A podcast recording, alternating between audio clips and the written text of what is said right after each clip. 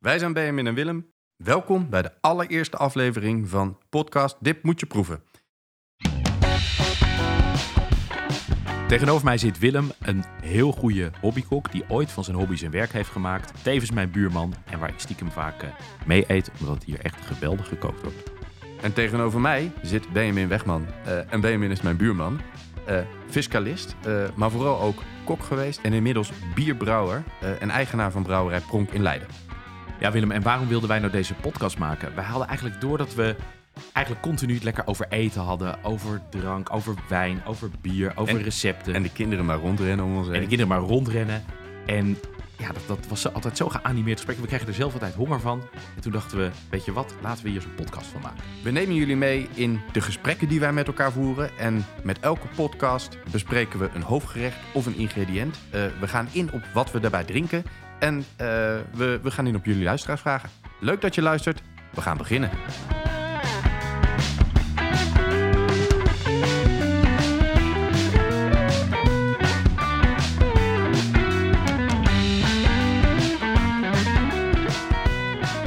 Vandaag als hoofdgerecht pasta carbonara. Een simpel en toch ja, eigenlijk stiekem een heel ingewikkeld gerecht. Het is nooit hetzelfde, hoe erg je je best ook doet. En van zijwieltjesniveau tot hoe de Italiaan uh, dat uh, in Florence uh, maakt voor je. We bespreken echt de volledige carbonara, van kop tot staart, de do's, de don'ts. Wat heb je nodig? Wat, hoe gaat dat nou? En wat zijn de valkuilen? En we drinken er ook mooie dingen bij. We drinken erbij oud-bruin, lichtgekoelde wijn. We hebben stiekem al luisteraarsvragen binnen en we kijken vast vooruit. Dus welkom bij Dit Moet Je Proeven.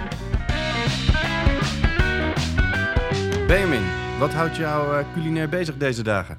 Ja, nou dat was wel mooi. Ik was dus in Limburg twee weken geleden. Het land van de asperges. Nou, ik kon natuurlijk niet daar voorbij rijden zonder die asperges uh, een kopje kleiner te maken. En als je daar door dat landschap rijdt, ah, is het natuurlijk prachtig, hè? heuvelachtig. Allemaal die mooie aspergebedden worden verkocht aan de kant van de weg. Dus uh, wij hoog houden met de auto. Um, lekker asperges ingeladen en daar lekker mee aan de slag. Um, klassiek gegeten. Ook nog gestoken? Nee, niet gestoken. Ik heb dat een aantal jaar geleden gedaan, een keer op Texel, want ook daar verbouwen ze asperges. Prachtig bij de familie Keizer, heel mooi aspergebedrijf ook. Maar, en, en het mooie op Texel is, door de zilte zeelucht worden die asperges, ja, krijgen ze toch alvast een beetje hè, extra smaak van zichzelf. Maar nu, deze keer niet. Um, eigenlijk vooral gewoon lekker gegeten. Heerlijk.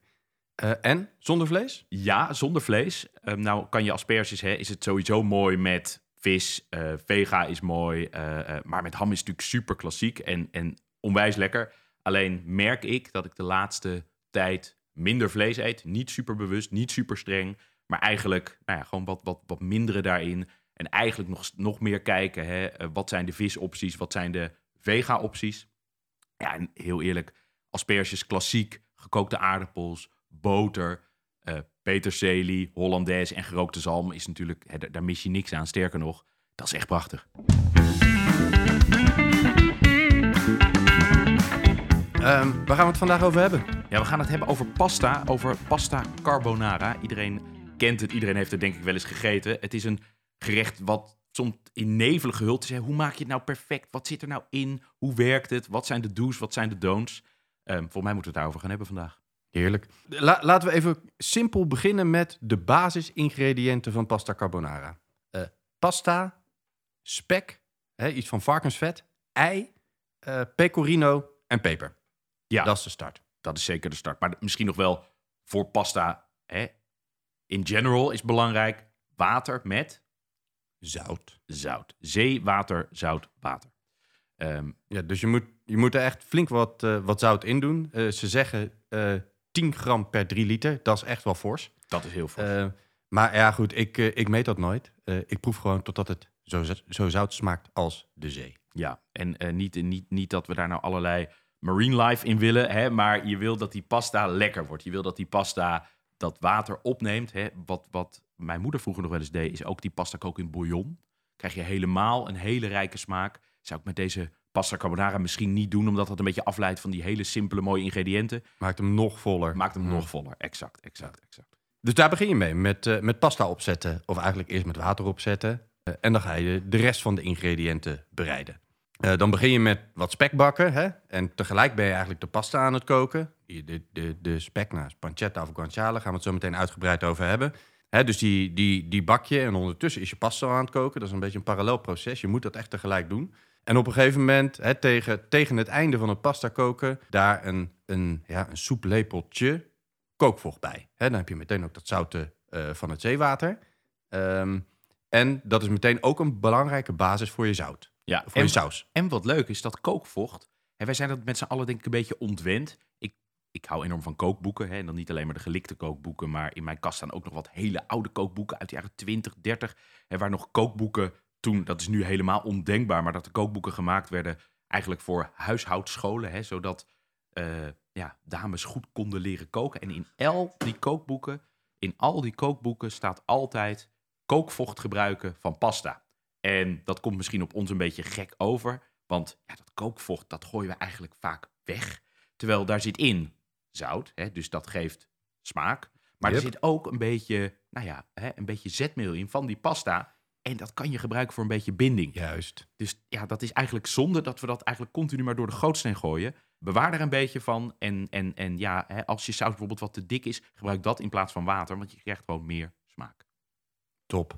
Dus je hebt je, je, je pasta kokend. Uh, zover waren we. Hè? En je hebt je, je spek gebakken met een beetje kookvocht erbij. Uh, dat mag dan nog een klein beetje inkoken. En dan pak je ei. Nou, ei geel, ei wit gaan we het zo meteen ook over hebben. Uh, maar dat doe je even in een bakje als je je keuze hebt gemaakt. Dat klop je los en je zorgt dat je dat klaar hebt staan voor het moment dat je pasta ook klaar is. Nou, als je pasta klaar is, uh, dan kun je die afgieten. Bewaar voor de zekerheid een beetje kookvocht in een, uh, uh, ja, in een glaasje of zo. Zodat je eventueel nog iets extra bij je saus kan doen. Pasta afgegoten, die doe je bij je spek en je kookvocht. Dat is eigenlijk de basis van je saus. dan ga je daar heel langzaam, je, gooit je, je gooit je, die zet je op een heel laag pitje. daar doe je je geklopte ei bij. En die ga je heel onder continu roeren, blijven roeren totdat het een ja, een saus wordt. Uh, je ei gaat heel langzaam stollen. En dan wordt het, het wordt steeds dikker en dikker totdat je een echte saus hebt. En als je niet genoeg roert, dan krijg je omelet. Uh, als de saus eenmaal gemaakt is, dan kun je je pecorino erbij doen. Fijn als die al geraspt is, hè, als die al klaar ligt. En bewaar een beetje voor de overheen. En als laatste zwarte peper. Nou, ik doe er meestal een beetje door. En ik zet ook nog, een, nog peper op tafel, zodat ieder naar eigen smaak nog wat kan toevoegen. Ik krijg er bijna honger van, Willem. Ja, ja en dan zijn we pas begonnen. Historie en etymologie, de naam. Ja, dat is mooi. Pasta carbonara, hè, dat carbon, um, daar hoor je misschien uh, um, hè, uh, kool in. Ja, nou, de, de naam pasta carbonara komt dus eigenlijk ook van de houtskoolbranders of van de mensen in de kolenmijn die veel fysiek werk deden, ook slecht betaald kregen en eigenlijk dus een gerecht nodig hadden om genoeg energie te krijgen, maar ook wat ze plat gezegd konden betalen. Een armeluis, een arbeidersgerecht. Armeluis, arbeidersgerecht. En carbonara is dus eigenlijk, hè, dat zijn de kolenbranders uh, die werkten ofwel in de mijnen ofwel houtskool uh, maakten. En daar komt eigenlijk het woord carbonara vandaan. En het leuke is, hè, uh, je, je, stipt het al even aan, hè, armeluisvoedsel. Wat eigenlijk mooi is, is dat bijna alles wat we nu heel lekker vinden, wat we, wat we graag maken, dat het eigenlijk vaak een methode was van conservering. En dat dat eigenlijk heeft geleid tot hele mooie smaken. Kaas is eigenlijk een manier om melk langer houdbaar te maken iets roken, hè, vis, vlees, is ook om het langer houdbaar te maken. En het leuke is, hè, dat zit hier natuurlijk eigenlijk heel mooi uh, in.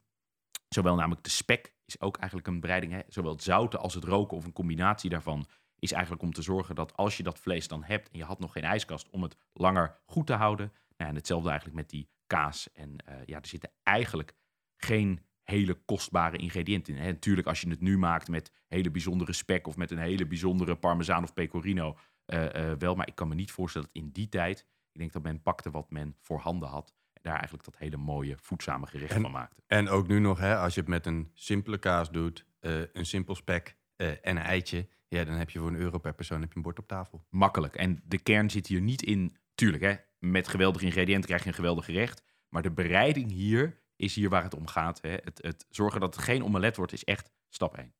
Hey, dan, dan hebben we een, uh, een aantal dilemma's rondom pasta carbonara uh, uh, opgeschreven. guanciale versus pancetta versus bacon. eiwit, eigeel of allebei. Wat voor kaas gebruik je nou? Pecorino of parmezaan?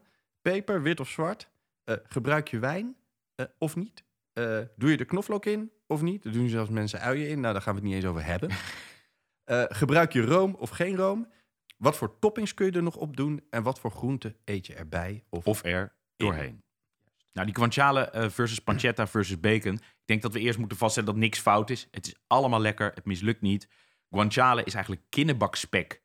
Klinkt misschien wat onsmakelijk, maar kinnerbakspek A, heel vet. B, heel veel smaak. dat is, het, dat is het, het spek onder de kin van het varken, hè? Exact, Ja. exact. Eigenlijk een beetje de onderkin eh, waar sommige mensen eh, wel eens last van hebben, heeft het varken ook wel eens last van. En daar maken we dus mooi spek van. Het betekent, letterlijk betekent het wang.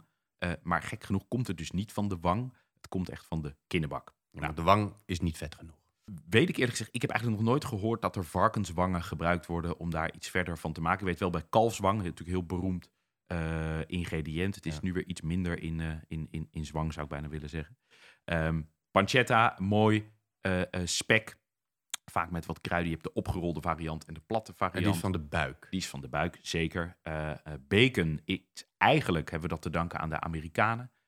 Na de Tweede Wereldoorlog, vlak daarna kwamen er, waren er ook veel Amerikanen in Italië. Die brachten bacon mee in hun rantsoenen. En toen is men de carbonara gaan maken met die bacon. Is natuurlijk ook gewoon heel erg lekker. Mist wel iets aan vettigheid. Is vooral wat, ook echt wel zout. Eh, maar heel eerlijk, eh, wordt het met ontbijtspek een grote mislukking? Nee, helemaal niet. Is ook lekker. Alleen, ja, volgens mij gaat onze voorkeur uit naar guanciale of pancetta. En wa- wat is dan eh, voor jou het verschil tussen guanciale en pancetta in smaak en keuze? Hè? Want we, we, bespreken deze dilemma's omdat, we, omdat het voor ons ook dilemma's zijn... en wij eigenlijk van alles en nog wat experimenteren hiermee. Er is nooit een pasta carbonara hetzelfde. Eh, maar als je de verschillende ingrediënten gebruikt, heb je wel een andere smaak. Ja, guanciale is ja, eigenlijk volgens mij varkensvlees in optima forma. Het is heel rijk, het is heel vol, het is... En je proeft daar echt vlees, spek. Het is, het is heel intens. En, en die, maar die guanciale is ook eh, gekruid vaak nog, hè, met venkel en tijm, eh roosmarijn. Hè, dus daarmee wordt die nog meer op smaak. Eh, en dat heeft pancetta volgens mij ook niet. Nee, voor mij wordt er bij pancetta, bij sommige pancetta's wel iets aan kruiden gebruikt. En zeker in die opgerolde variantie in het midden zie je vaak nog wel wat kruiden, maar veel minder intens dan die guanciale. Ja, ik, hè, ik vind het met de guanciale eigenlijk het lekkerst, omdat het gewoon het meest rijk is en het meest vol. En het is natuurlijk al een heel vol gerecht, dus je gaat er nooit hè, twee volle borden van, van eten. Nee, maar hij is ook, hij is ook met de guanciale het meest intens. Ja. Eh, en ja, daar heb ik ook niet altijd zin in. Nee, Dus je, kunt- je kunt daar wel keuzes in maken. Zeker, ik vind zeker. pancetta ook echt waanzinnig. Geeft heel veel smaak. En Maar met, als ik hem met guanciale eet, dan vind ik hem ook heel heftig. is die ook. Is die ook. Ja. Ja, zeker, zeker. Ehm, De eieren, Willem. Ja, de, de eieren. Ja, als je het aan een Italiaan vraagt, die zeggen volgens mij alleen eigeel. Eh het mooiste hoe ik mijn carbonara ooit heb gekregen was in Florence in een restaurantje. eh, zonder ei erdoor, maar met een eidooitje in een eh, half eierschaaltje bovenop de pasta. Dan mocht je mezelf doorroeren. Een soort hete tartare. pasta. Een soort steak tartare, ja. Ook machtig mooi. Ehm, maar Italianen doen er volgens mij alleen met eigeel. Ik doe er zelf meestal ook een beetje eiwit bij. Niet van alle eieren. Eén eitje per persoon hanteer ik ongeveer. Ehm, en dan van, als ik bijvoorbeeld voor drie personen kook, doe ik één eiwit erbij. Ehm, Ja, dus dan drie dooiers, één eiwit. ja, ja. En eh, ik gebruik dat eiwit een beetje. eh, hè, dat helpt me om iets extra eh, ei te hebben. Waardoor het wat makkelijker is om die saus te krijgen. En wat, wat meer te voorkomen dat je, dat je die, die omelet krijgt. En waarom kies je dan niet voor nog een extra eidooier als je meer ei wil hebben? Ehm, ja, voor mij maakt dat ei wit. Maakt het, iets, maakt het ook iets makkelijker om die saus te maken. Iets meer juicy. Ja, iets meer juicy of zo. Ehm, ja. Ja, dus eh, ik merk gewoon dat het, eh, dat het makkelijker is om dan die, die hele romige structuur te krijgen. Dus eigenlijk zeg je, hè, ben je nog niet op het niveau restaurant in Florence, pak een eiwit, dat geeft je iets meer bewegingsruimte. Ja, en misschien dan spring ik eventjes naar eh, iets verder in het programma. Eh, doe je er nou wel of geen room in? Oeh, dat vind ik de moeilijkste, Willem. Hier moeten Ja, we echt, echt heel goed opletten Ja, eigenlijk, eigenlijk is het antwoord nee. Je doet er geen room in in de echte pasta carbonara. Als je, als je een pakje carbonara koopt, dan doet men daar... Hè, daar zit eigenlijk standaard juist heel veel room in. Eh, dan heb je ook een romige structuur, maar wel een andere romige structuur dan zo'n ijsstructuur. Ehm, maar wat ik vaak in het begin deed toen ik pasta carbonara aan het leren maken was, was er één of twee eetlepels room erdoor. Eh, want dat maakt het ook veel makkelijker om die romige structuur vast te houden. Dan stolt je ei veel minder snel, omdat de temperatuur eh, wat beter te controleren is. Eigenlijk een soort zijwieltje van de pasta carbonara. je valt ja, niet zo zo kun je het wel zeggen. Zo kun je het wel zeggen, ja. Ehm, Maar als je eenmaal meer bedreven bent, dan kun je, dan kun je de room eruit laten. En dan heb je eh, eigenlijk een nog lekkerder pasta carbonara. Want die room, ja, de smaak en structuur van die room, die lijkt toch een beetje af. Eens, eens, eens. Pecorino of parmezaan? Ehm, eigenlijk twee Italiaanse kazen. Alle twee, denk ik, heel lekker. Heel lekker om in gerechten te doen. Heel lekker om eigenlijk ook zo, hè, zo te eten. Maar hij hoort absoluut in een carbonara. Ehm, pecorino, wat zouter. Ehm, schapenkaas heeft gewoon meer, ja, meer, meer smaak. Ja, maar wel jong, dus wat, minder eh, power. Ja, behalve natuurlijk als je een oude pecorino pakt. Maar dan wordt het wel heel eh, intens. Ja. En parmezaan, ja, heerlijk natuurlijk. Geeft Ja. ook een beetje zoetig. Ja, ja en ik, ik kook meestal eh, de carbonara met wat ik in de koelkast heb liggen. Dat is soms het een, soms het ander, of soms ook allebei. Ja, Je dat kunt het ook heel goed combineren. ja, heel, heel lekker. Let op, hè, want kaas geeft zout. Eh, je kookt de pasta in zout water. Je hebt de spek is zout. De kaas is zout. En zeker als je die pecorino pakt. eh, die kaas is gewoon het zoutste van de twee. Ehm, let daarop dat het niet, net niet te wordt. En in ieder geval wacht met extra zout toevoegen voordat die af is. Want eh, het zou zonde zijn als je stiekem een beetje room moet toevoegen omdat het te zout is. Ja, eens, eens.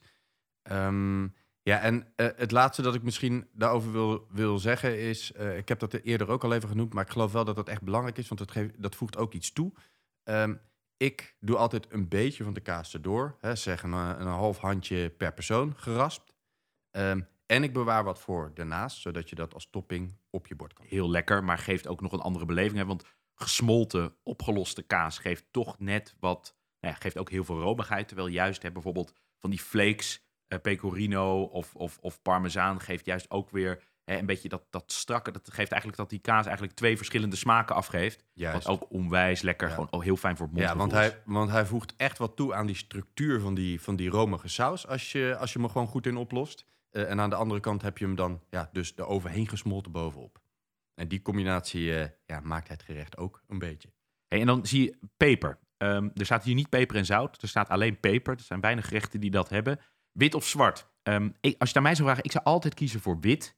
Hè, dat je de peper minder goed ziet. Maar jij zei tegen mij, ehm, ja, dat zwart, die zwarte peper is hè, ook heel erg lekker. Maar dat doet eigenlijk een beetje denken aan die houtkoolbranders, aan die, aan die mannen in de kolenmijn. Vind ik eigenlijk ook wel wat voor te zeggen. Wat zou jij kiezen, Willem? Ja, ik doe het altijd met zwart. Ik heb het nog nooit met witte peper gemaakt, volgens mij. Oké, nou ik denk eerlijk gezegd dat het niet een enorme dealbreaker is. Alleen denk ik dat visueel, hè, als je dat gerecht hebt, die zwarte peper ziet inderdaad wel gewoon echt er heel mooi. Ja, en ik, Uit. ik heb het dus zo geleerd. En ik, ik heb ooit geleerd dat het, dat het gerecht eh, daarom ook zo heet. Dat dat door hè, die zwarte spikkels, dat, dat, het, eh, eh, dat, dat, dat die kolen visualiseert. Dat blijkt het dus niet helemaal te zijn. Ehm, Nee, maar ik, ik vind het verhaal dermate goed dat we het hier denk ik maar gewoon bij moeten houden. hè. Nou- Zwarte peper in de carbonara, dat, is, dat, dat, dat lijkt me schitterend. En dan vergeet je nog, ehm, juist ook die zwarte spikkels, het ziet er mooi uit. eh, maar mensen vergeten soms hoeveel, hoe een bord eruit ziet, doet met smaakbeleving. Je eet met je ogen. Je eet met je ogen. Zeker, zeker, zeker. zeker. Wijn, Ja, doe je de wijn door of niet? nou, in Eh, ieder geval ernaast. eh, in ieder geval daarnaast. Maar daar hebben we het zo bier. meteen over. Daar hebben we het zo Ja, meteen over. Ja. Ehm, en ehm, ja, als je het aan de Italiaan vraagt, volgens mij doen Italianen het er niet door. Eh, ik vind zelf dat het wel wat toevoegt. Het maakt hem wel ook nog wel een tikkie hoger op smaak. Hè? Dus dat is best wel heftig. Ehm, en waar ik hem dan gebruik is eigenlijk als ik, de, als ik het spek heb gebakken... voordat ik het eh, vocht erbij doe, blus ik hem af met wat witte wijn. geeft dat je ook iets meer ruimte hè, met die eieren. Hè, kan je ook zeggen van als je een beetje wijn gebruikt en eiwitten maakt, krijg je ook iets meer, nou ja, hè, tussen aanhalingstekens mislukt het iets minder. Nee, maar je kunt, het- je kunt het volume gewoon vervangen door kookvocht. Dus dat is Ja, hem niet. Daar zit hij niet in. Nee. nee, maar wijn is natuurlijk zuur. En verder zit er nog niet echt een zuurelement in het gerecht. Dus het, eh, het, Het haalt hem een beetje op. pusht hem wel. eh, maar maakt hem dus wel ook nog weer een stapje intenser. En het is al een intens gerecht. Dus het is ook maar net waar je zin in hebt. Nou, Oké, nou, Maar als ik, als ik een flesje open heb staan, dan doe ik het er meestal gewoon doorheen. oké, dus het zit Maar eigenlijk altijd in Willem, als ik jou zo eh, ken. Mm, nou, nou, dan ken je me toch niet zo goed als je denkt. oh, die zijn meestal leeg, die flessen. Dat klopt, ja, dat klopt, dat klopt, dat klopt. Knoflook. Ja, knoflook. Eh, als je het erdoor doet, eh, snij het. Ja, niet met de pers. Nee, nee, dat sowieso niet. Ehm, ik heb er een en ik speel er soms mee vals. Niet bij pasta carbonara. Dat zou ik carbonara nooit aandoen. Nee, want we hebben want misschien even goed. Waarom willen we eigenlijk die knoflookpers niet gebruiken als je een knoflook perst in plaats van snijdt?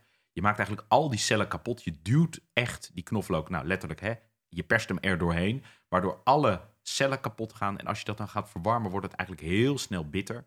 Je mist eigenlijk de mooie knoflooksmaak. Je krijgt vooral hè, dat hele intense, dat, dat harde, hoekige van die knoflook. En eigenlijk als je een knoflook ofwel snijdt of je, of je, je, je, je, je en dan in plakjes, of je snijdt hem heel fijn met een mes, dan, ja, dan hou je veel meer van die cellen van die knoflook intact. En dan heb je eigenlijk het fijne van die knoflook wat je wil en niet dat veel minder dat bitter. Ja, en wat, wat ik bij carbonara eigenlijk meestal doe, ehm, is eh, een, een knoflookteentjes als geheel bakken. Dat doe ik als allereerste voordat ik spek eh, bak. Ehm, en die bak ik dan op heel laag vuur, heel langzaamaan eh, rondom bruin aan. Dat duw ik uit met een vork. Eh, dan, komt dat, dan zie je vanzelf dat vocht eruit komen. Dan gaat je, gaat je vet een beetje spetteren. Ehm, en dan krijg je een soort knoflookolie. Eh, en eh, dan krijg je eigenlijk de hele milde smaken van knoflook. Het hele pittige is helemaal weg. En ja, de- je, je, je krijgt dan een, een zachte knoflooksmaak door je gerecht heen. Dus eigenlijk die knoflookpers in de la laten liggen, zeg je. De pers sowieso. En bij carbonara laat ik meestal het mes ook in de la liggen. Behalve dat ik mijn teentjes wel even plat sla. Ja. Om ze uit schil te krijgen. Maar that's it. Bon. Nou, room of geen room. Voor mij zijn we daar duidelijk over, hè, Willem. Eigenlijk gewoon geen room, behalve... Als je aan het oefenen bent. Behalve als je aan het oefenen bent, dan is het nog goed. De toppings. Ehm peterselie. Ik weet, hè, ik moet met peterselie bij je altijd voorzichtig zijn, Willem. Want als ik namelijk het over krulpeterselie heb, Dat smaakt naar plant. dat smaakt naar plant. Ehm, daar mogen we het dus niet over hebben. We hebben het dus over platte peterselie. Geeft het gerecht, eh, nou ja, hè, smaak. Want platte peterselie, ik durf bijna het woord krulpeterselie niet meer in de mond te nemen. Platte peterselie goed. geeft, eh, geeft, geeft smaak. En ook, hè, je eet ook met je ogen. Het ziet er ook visueel heel fijn uit. Als je iets groens hebt bij Als je pasta carbonara. Want je hebt, wit, wit en een beetje dat rooige van, van spek. eh, met, met wat geluk de zwarte peper eroverheen. Ja, en hè, dan hebben we het dus niet over zo'n toefje peterselie uit de jaren 80, maar lekker fijn gesneden peterselie er doorheen. En misschien als een topping. Heel eh, klein beetje. Heel klein beetje stiekem, eh, stiekem eroverheen. Dan die pancetta of guanciale. En de kaas komt als topping ook terug. Ja, als je die, als je die eh, pancetta of guanciale heel fijn gesneden hebt, dan moet die echt heel dun zijn. Eh, dus ik laat dat soms ook wel eens apart snijden bij mijn slager. Eh, wat ietsje dikker om te bakken en wat dunner voor de topping. Ehm, want als je die, die pancetta en guanciale is enigszins taai. Dus als je daar te dikke plakjes van hebt en je doet het er los overheen, dan zit je te kauwen. Nee, dat is niet zoveel. Eh, dus je moet, van die, je moet het gewoon heel fijn, zoals je dat ook op een, op een boterham zou doen, hebben. Eh, in kleine stukjes snijden. En dan is het ook heerlijk. Dan heb je de variatie ook tussen gebakken en rauwe guanciale of pancetta. is ook heel fijn voor dat mondgevoel. Net als met die kaas eigenlijk is, Ja. dat, is dat gewoon heel fijn. Ja. Ja, Ja, ja, geeft weer een extra dimensie aan het gerecht. Hoeft niet, maar is wel, is wel leuk en lekker. Hey, en we missen natuurlijk in pasta carbonara mis je eigenlijk iets, eh, iets heel belangrijks. En van oudsher begrijp ik dat. Hè, als jij in de kolenmijn eh, werkt en eh, eh, ehm, je, je hebt vooral behoefte aan heel veel koolhydraten. Maar we missen eigenlijk groente in het gerecht, Willem. Wat zou jij daarmee doen? Ja, nou, bij Italiaanse pasta's is voor mij altijd zeven om er een side salad naast te maken. Gewoon een simpele groene salade met wat tomaat, komkommer, eh, misschien wel wat venkel, dat kan ook. Ja. Hè, maar dan als, eh, als bijgerecht. Ehm, maar ik vind het ook best leuk om er groenten doorheen te doen. Ehm, de varianten die ik gebruik is doperwten. Dat vind ik heel leuk, omdat dat een beetje zoetig is. Vinden de kinderen ook leuk? Vinden de kinderen ook altijd leuk, ja. Ehm, en dat is wel een verrassend. Ik vind dat zelf heel... eh, geeft, geeft ook dat mooie groen, hè. Dan heb je niet eens meer peterselie nodig. Ehm, andere variant is asperges erdoor. Ik zorg wel dat ik die apart even gegaard heb. Eh doperwtjes kun je er makkelijk door doen. Die zijn in eh, twee minuutjes zijn die wel klaar. Asperges, groene asperges doe ik meestal. Witte kan trouwens ook, maar groene doe ik er meestal door. Dan heb je ook meteen de kleur. Ehm, maar die zorg ik wel dat die al gaar zijn. En die doe ik gewoon op het laatste in stukjes gesneden door. Eh, of gewoon ook als soort van topping eroverheen of daarnaast. Ja, heerlijk. En eh, we hebben witte asperges. Maar ik vind zelf, vind ik groene asperges, die hebben gewoon net iets meer smaak. Halen het gerecht, eh, geven ook iets meer crunch erin. Zeker als je die heel kort bakt. Of misschien zelfs een beetje gegrilde groene asperges. Ja. Is natuurlijk ook heerlijk. ja. Heb je het wel eens gemaakt met de witte? is ook interessant hoor. Nee, heb ik eigenlijk nog niet gemaakt. Maar ik, ik, ja, ik vind het gewoon moeilijk. Hè. Ik vind de asperges toch wel misschien wel de koningin van de groenten. Om die dan door die pasta vind ik misschien, misschien nog even moeilijk. Misschien moet ik over die drempel nog even heen. Ja. Dus dat zijn een beetje de groentevarianten die ik erbij doe. Ik doe er eh, in plaats van de groene salade overigens ook wel eens gewoon een, eh, een simpel tomatenslaatje naast. Eh, met wat uh, rode ui en balsamico. Dat is ook chill. Lekker. Heerlijk, Willem.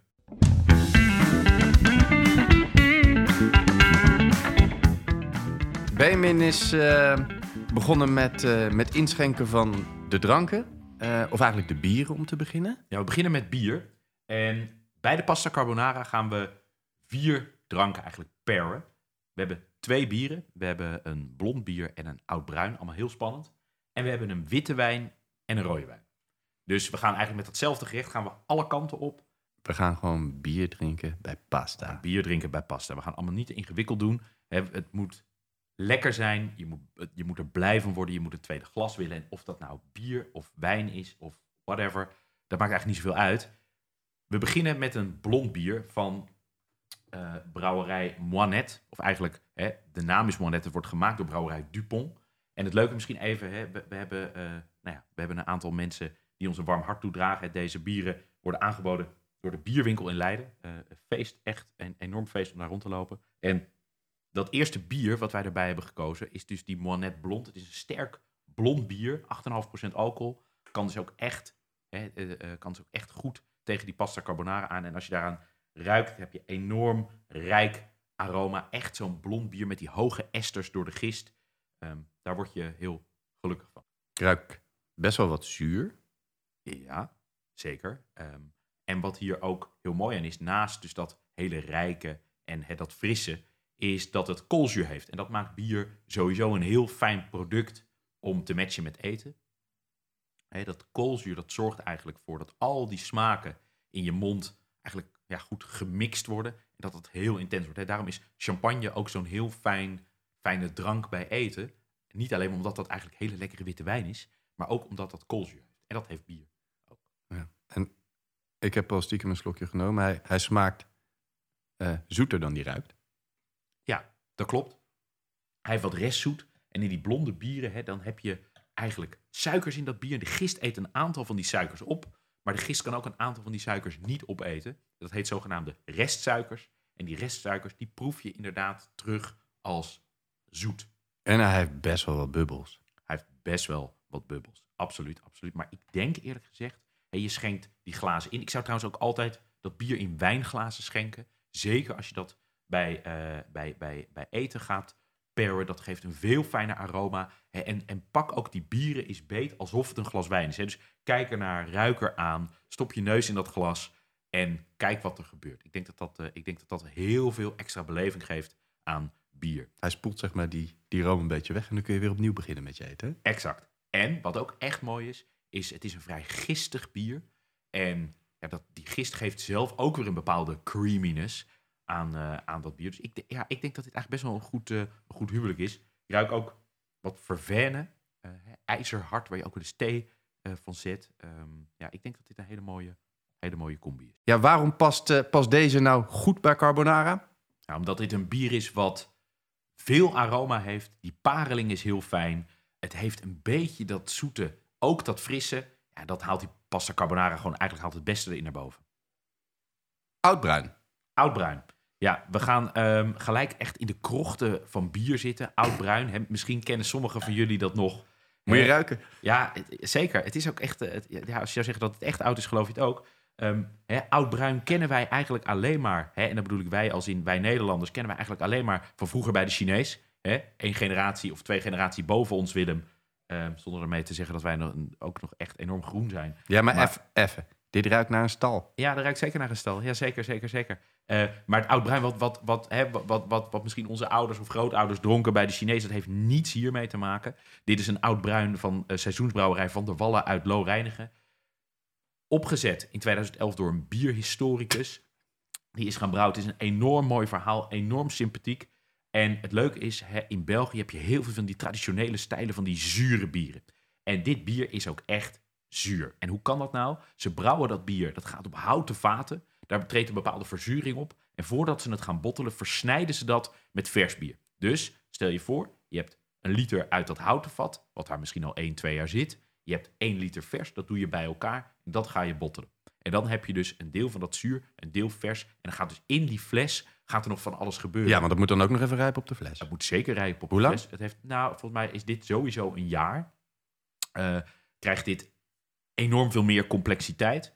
En hè, wat je zegt, ja, het is super complex. Stal, hooi, boerderij, dat is wat je ruikt. En als je dan die carbonara maakt met die guanciale, hè, als je dan zegt, ik ga voor de full fledged. Ik wil, ik wil echt dat varkensvlees, die pecorino. Nou, schenk dan dat oud bruin erbij. Ja, maar ik, ik zou deze wel altijd met guanciale doen. Want bedoel- die ja, ja, guanciale zeker, is echt zeker, bam, hard ja. op smaak met al die kruiden. En deze kan er wel tegenop. Deze kan er zeker tegenop. En, en, en je moet je eigenlijk een beetje bekwamen in die zure bieren. Het is niet, het is niet een easy taste. Hè. Neem er de tijd Nee. voor. Drink het vaak. Hè. Zoals de Engels zeggen, een acquired taste. Je vindt dat de eerste keer misschien ingewikkeld. Maar doe je best, hou vol. Want het zijn echt schitterende stijden. Ja, en en eh, misschien nog even aardig, dat kunnen de luisteraars van de podcast niet zien. Eh, maar dit bier heeft geen etiket en kreeg- kwam in zo'n mooi krakend wikkel, Ja, het is eh, echt... waarop van alles geschreven stond. Die hele beleving is echt helemaal af. Er is ook een filmpje op de site waarin je ziet hoe die man zelf zijn flesje staat in te pakken. Ja, en ze, ma- ze maken echt ook maar hè, relatief heel weinig flessen per jaar. Je kan ook een bezoek brengen aan de brouwerij. Dat kan met groepen van maximaal vijf personen. Dat geeft ook ongeveer aan op wat voor schaal dat gemaakt wordt. Maar dat eh, doet niets af aan de kwaliteit van, van deze schitterende oud-bruin.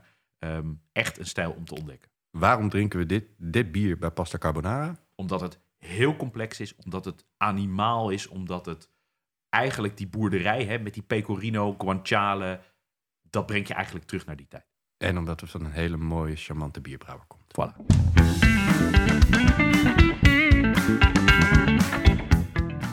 Vino. Ja, Willem, eh, we komen bij wijn aan. Eh, we drinken er twee wijnen bij, zoals gezegd. Wit en rood. Maar Ik vind het best, best geinig, want ik, eh, meestal heb je bij gerechten dat je toch kiest voor één. Zeker. En hè, wat natuurlijk heel vaak, hè, er zijn een soort van die gemeenplaatsen. Hè, wit bij vis en bij rood vlees en gegrild over rood. Eigenlijk zou je dat een beetje moeten, nou ja, vergeten. En eigenlijk gewoon kijken, wat past er nou goed? Hè, wat zijn nou de elementen uit smaken die goed bij elkaar passen? Hè, een van mijn stokpaardjes is, vergeet nou eens die port bij, eh, bij die kaas. Het is namelijk net alsof je in een, alsof in een orkest elk instrument heel hard speelt. Het is misschien indrukwekkend, het is bombastisch, maar is het nou echt mooi? Ik weet het niet. Die port bij die kaas, de kaas is vet, het is zout en dan komt er de hele zoete, sterke. Het is gewoon, het is gewoon te veel. Hè? Drink daar nou zo'n mooie oxidatieve wijn uit de Jura bij en je wordt eigenlijk veel eh, blijer. Maar terug naar die carbonara. Nog gelukkiger. Nog gelukkiger, precies. We drinken erbij eh, Patmos 2019, eh, een Chenin Blanc van Bergzig Estate uit Zuid-Afrika. Ehm, nou moet ik zeggen dat hè, de nieuwe wereld, dus Zuid-Afrika, Chili, Argentinië, al die mooi, eh, Australië, Nieuw-Zeeland. ehm, ik heb dat moeten leren ontdekken. Eh, maar langzaamaan eh, geeft dit nieuwe wereld toch een beetje haar geheime prijs. Dit komt uit Brede Kloof, 200 kilometer rechtsboven Kaapstad. Met eigenlijk heel veel verschillende terroirs. Dus heel veel verschillende microklimaten, verschillende grondsoorten, die eigenlijk heel veel verschillende wijnen komt er uit hetzelfde gebied. Heel veel regen in de winter, eh, ongeveer 700 mm. En dat is voor Zuid-Afrika echt heel erg veel. En de Chenin Blanc die we nu drinken is eigenlijk de meest aangeplante druif. Ehm, kunnen de luisteraars van de podcast helaas niet zien, maar het is heel geel, die wijn. Ehm, en eh, ja, geuren van abrikoos, sinaasappel, onrijp, onrijpe peer. Eh, het is vrij hoog in alcohol, 14%. Dat is echt enorm voor een witte wijn. Ja, en dat geeft dus ook genoeg body dat die bij die pasta carbonara dat die eigenlijk niet omgeblazen wordt. En wat ik heel fijn vind, hè, wat je vaak in de nieuwe wereld hebt, is dat men nou ja, met het hout niet al te subtiel doet. Hè. Dus het is ongeveer dat je dan Ja. op, een, eh, op, een, op een stuk eiken aan het kouwen bent. En dat is hier gelukkig een stuk minder. Het is heel subtiele houtlagering. Ja, Wat denk je ervan, Willem? Nou, ik, eh, ik, ik begin met ruiken. En de, de eerste dingen die ik ruik is eh, sinaasappel en perzik. En Ja. ehm, ik- je ruikt al meteen, als je, eh, als je je neus erin steekt, dat het echt een powerhouse is wat je zegt. Hè? Echt heel veel, eh, heel veel kracht. En eh, daarmee denk ik wel, dan kan die op tegen de pasta carbonara. Jazeker. En hè, ook dit soort wijnen, hè, open ze een uur of vier, vijf, zes van tevoren. Kurk eraf, draai hem om, zet die kurk er even in, dat hij even een beetje kan ademen. Deze staat 12 uur open en eigenlijk wordt die alleen maar beter, complexer. En ook niet te koud, hè, niet op 5 graden, maar doe dat 10, 11 graden. Dat die, het gewoon meer smaak. Hè. En, en hoe krijg je dat nou? Waarom hebben temperatuur en smaak nou zoveel met elkaar te maken? Laat maar eens een ijsje smelten en proef dat eens. Het is eigenlijk gewoon te zoet. Hè, dat betekent hoe kouder, hoe minder je proeft. Dus dat is ook met die wijn zo. Hè? Doe je die wijn op 3, 4 graden in de ijskast, is die wijn heel gesloten, heel dicht met die bieren. Idem dito. En, en, Geeft dat gewoon wat meer lucht en en even eh, praktisch voor de, voor de luisteraars die geen wijnkoelkast hebben, waar je makkelijk je wijn op 11 graden kunt koelen. Hoe doe je dat nou? Want mijn koelkast staat op 5 graden. of 4 Ja. graden. Ik zou zeggen, hè, haal die wijn eigenlijk een uur van tevoren. En natuurlijk niet als het 30 graden buiten is en je eet buiten. Maar hij- haal die wijn nou eens een uur van tevoren uit de ijskast. Zet hem gewoon op een relatief koele plek. En dan, dan komt die wijn gewoon vanzelf een beetje bij. En dan, eh, dan haal je eigenlijk het, eh, nou, haal je al die smaak haal je eruit. Ja. Eh, en wat, wat, wat ehm, want we hebben het nu over de geur gehad. Wat, wat proef jij erin? Ja, ik, ik proef eigenlijk die onrijpe peer, proef ik.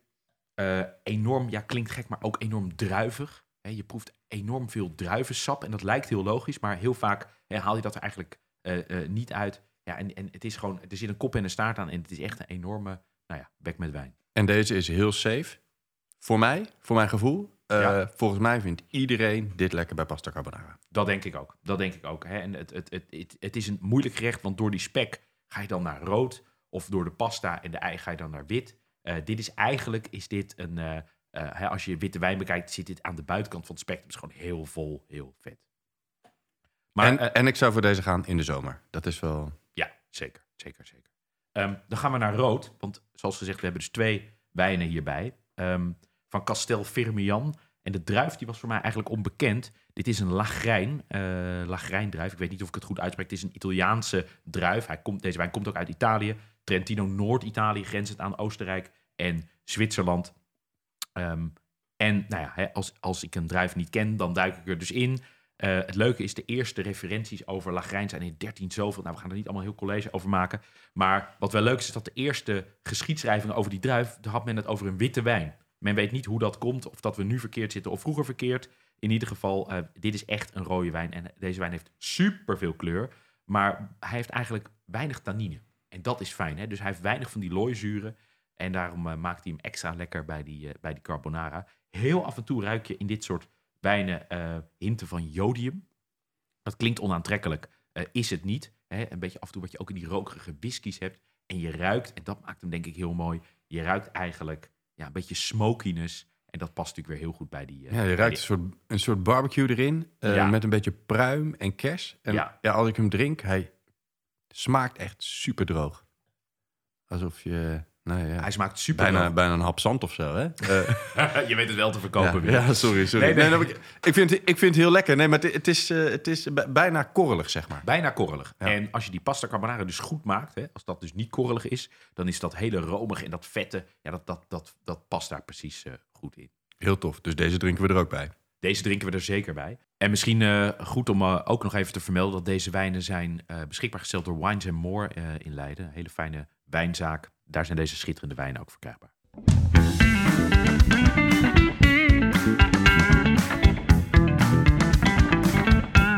Benjamin, we zijn nog niet eens begonnen en we hebben al een luisteraarsvraag. Ja, dat is wonderlijk. Hè? Nou hebben we natuurlijk ons voorbereid en we hebben een try-out gemaakt.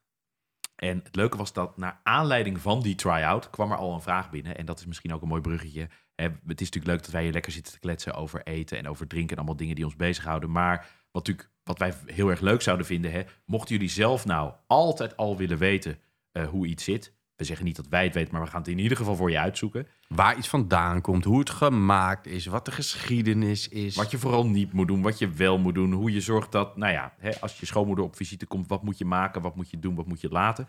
Dat, eh, dat zouden we graag van je willen weten. En dan eh, gaan wij daarmee aan de slag. En we hebben dus nu al naar aanleiding van die try-out een eerste vraag binnengekregen Van Frans. van Frans. Ik heb een vraag over de pasta in de pasta carbonara. Meestal zie ik in restaurants dat men spaghetti of linguine gebruikt. Is dat altijd zo? Zijn er tradities of regels omtrent het type pasta? En welk type is dan het beste voor de pasta carbonara? Veel succes met de podcast. Ik ben benieuwd. Ja, Frans, goede vraag. Welke pasta gebruiken wij nou voor de pasta carbonara? Want als je spaghetti carbonara zegt, dan is het vrij logisch. Maar als je het nou hebt over pasta carbonara of je bestelt het in een restaurant, wat kan je eigenlijk verwachten, Willem? Nou, volgens mij is de Italiaanse traditie spaghetti, spaghettini, lange slierten, lange dunne slierten. Linguine, dat soort Ja. lange Ja, dat, pasta's. Is, dat is ook logisch, hè, want dan blijft die roomsaus lekker aanhangen, zeg maar. Dan krijg, kun je, en, en Italianen eten graag die lange slierten. Ik moet zeggen, ik moet zeggen, persoonlijk ben ik er niet zo fan van. Ik vind het zo'n geklungel met die slierten. En dan, ja, ik, ik kan ze prima opdraaien, maar toch hangt er dan nog zo'n dingetje. Nou, ja, moet je naar binnen slurpen. Ik, weet- het is gewoon niet helemaal mijn ding. Ah, ik maak het meestal met romantiek, pennen. Willem, en Lady en de Vagebond met die spaghetti scène. Dat is allemaal schitterend. Ja, ja, zeker. Het is hartstikke romantisch. Eh, maar ik vind het toch een beetje geklungeld. Een beetje geklungeld. Ja, maar, maar hè, om dus Maar goed, tradi- traditioneel. lange pasta's. Ja, en ehm, de, de, de korte eh holpasta's, hè, die pennes en rigatoni's en zo... die worden vaak gebruikt voor nou ja, bijvoorbeeld tomatensaus. Want die tomatensaus blijft niet zo lekker aan die lange slier te hangen. Maar die kan dan mooi in die pennen en rigatoni gaan zitten. Precies, hè? Dus, dus, dus de schelpen, de, de, de buisje, al de, al de wat, nou ja, wat kortere pasta's, tomatensausen zeg je eigenlijk. Ja, ja, ja eh, tomatensaus, groentesaus. Ehm, ja, en dan heb je nog die gedraaide, hè, die fusieliedjes. Eh, Ja. die, eh, ja, die kun je goed met pesto of zo eten. Dat is, eh, eh, ehm, ja, dat is wel lekker. Eh, en als laatste heb je nog de tagliatelle, de platte, lange, zeg maar. Ja, daar gaat ook een beetje met, met sauzen. Dus die kun je ook wel met carbonara eten. Maar er zit dan misschien weer net een beetje te veel saus aan. Hè? Dus als je een wat lichtere romige saus hebt... Of dan met zou veel ik- garnituur. met veel garnituur, ja, dan zou ik, dan zou ik kiezen voor tagliatelle. Dat zijn een beetje de. Als je, als je het aan mij vraagt, de Italiaanse regels. eh, in de praktijk kies ik vanwege, nou ja, aan de ene kant kleine kinderen. Eh, en aan de andere kant mijn eigen praktische eetvoorkeur om gewoon met een lepel te eten voor pennen. Bon. Ja, Frans, enorm dank voor jouw vraag. Het korte antwoord is dus lange pasta's. En mocht jij Dunne. nou- dunne, lange pasta's. Spaghetti, spaghettini. Precies. Heb je nou zelf ook een, eh, een vraag die eh, brandt op jouw lippen? Kijk dan bij ons in de show notes. Daar staan de, staat precies hoe je ons kan bereiken. En we kijken uit naar jullie vragen. En dat was hem, hè, Willem, voor de eerste keer. Dat was hem voor de eerste keer. Ik vond het gezellig. Ik vond het superleuk. Ik vond het superleuk. Ja, dit was de eerste Dit Moet Je Proeven. Eh, over twee weken, Willem, zijn we er weer. Dan En- hebben wij het onder andere over de allerbeste vis uit blik. Ja, en het leuke is, misschien denk je überhaupt al bij vis uit blikken. Heb je daar dan iets goeds in? Ja, gaan we je volgende keer gaan we je daar alles over vertellen. En mocht je daar nu op voorhand al vragen over hebben, of mocht je zeggen, ik ga wat proeven en ik, wil daar toch nog wat meer over weten, stuur die vragen vooral ook naar ons toe, want dan kunnen we daarop ingaan in de podcast. Zeker. En eh, ja, Willem, eh, in de tussentijd eh, kook met liefde, proef alles wat los en vast zit en geniet met volle teugen.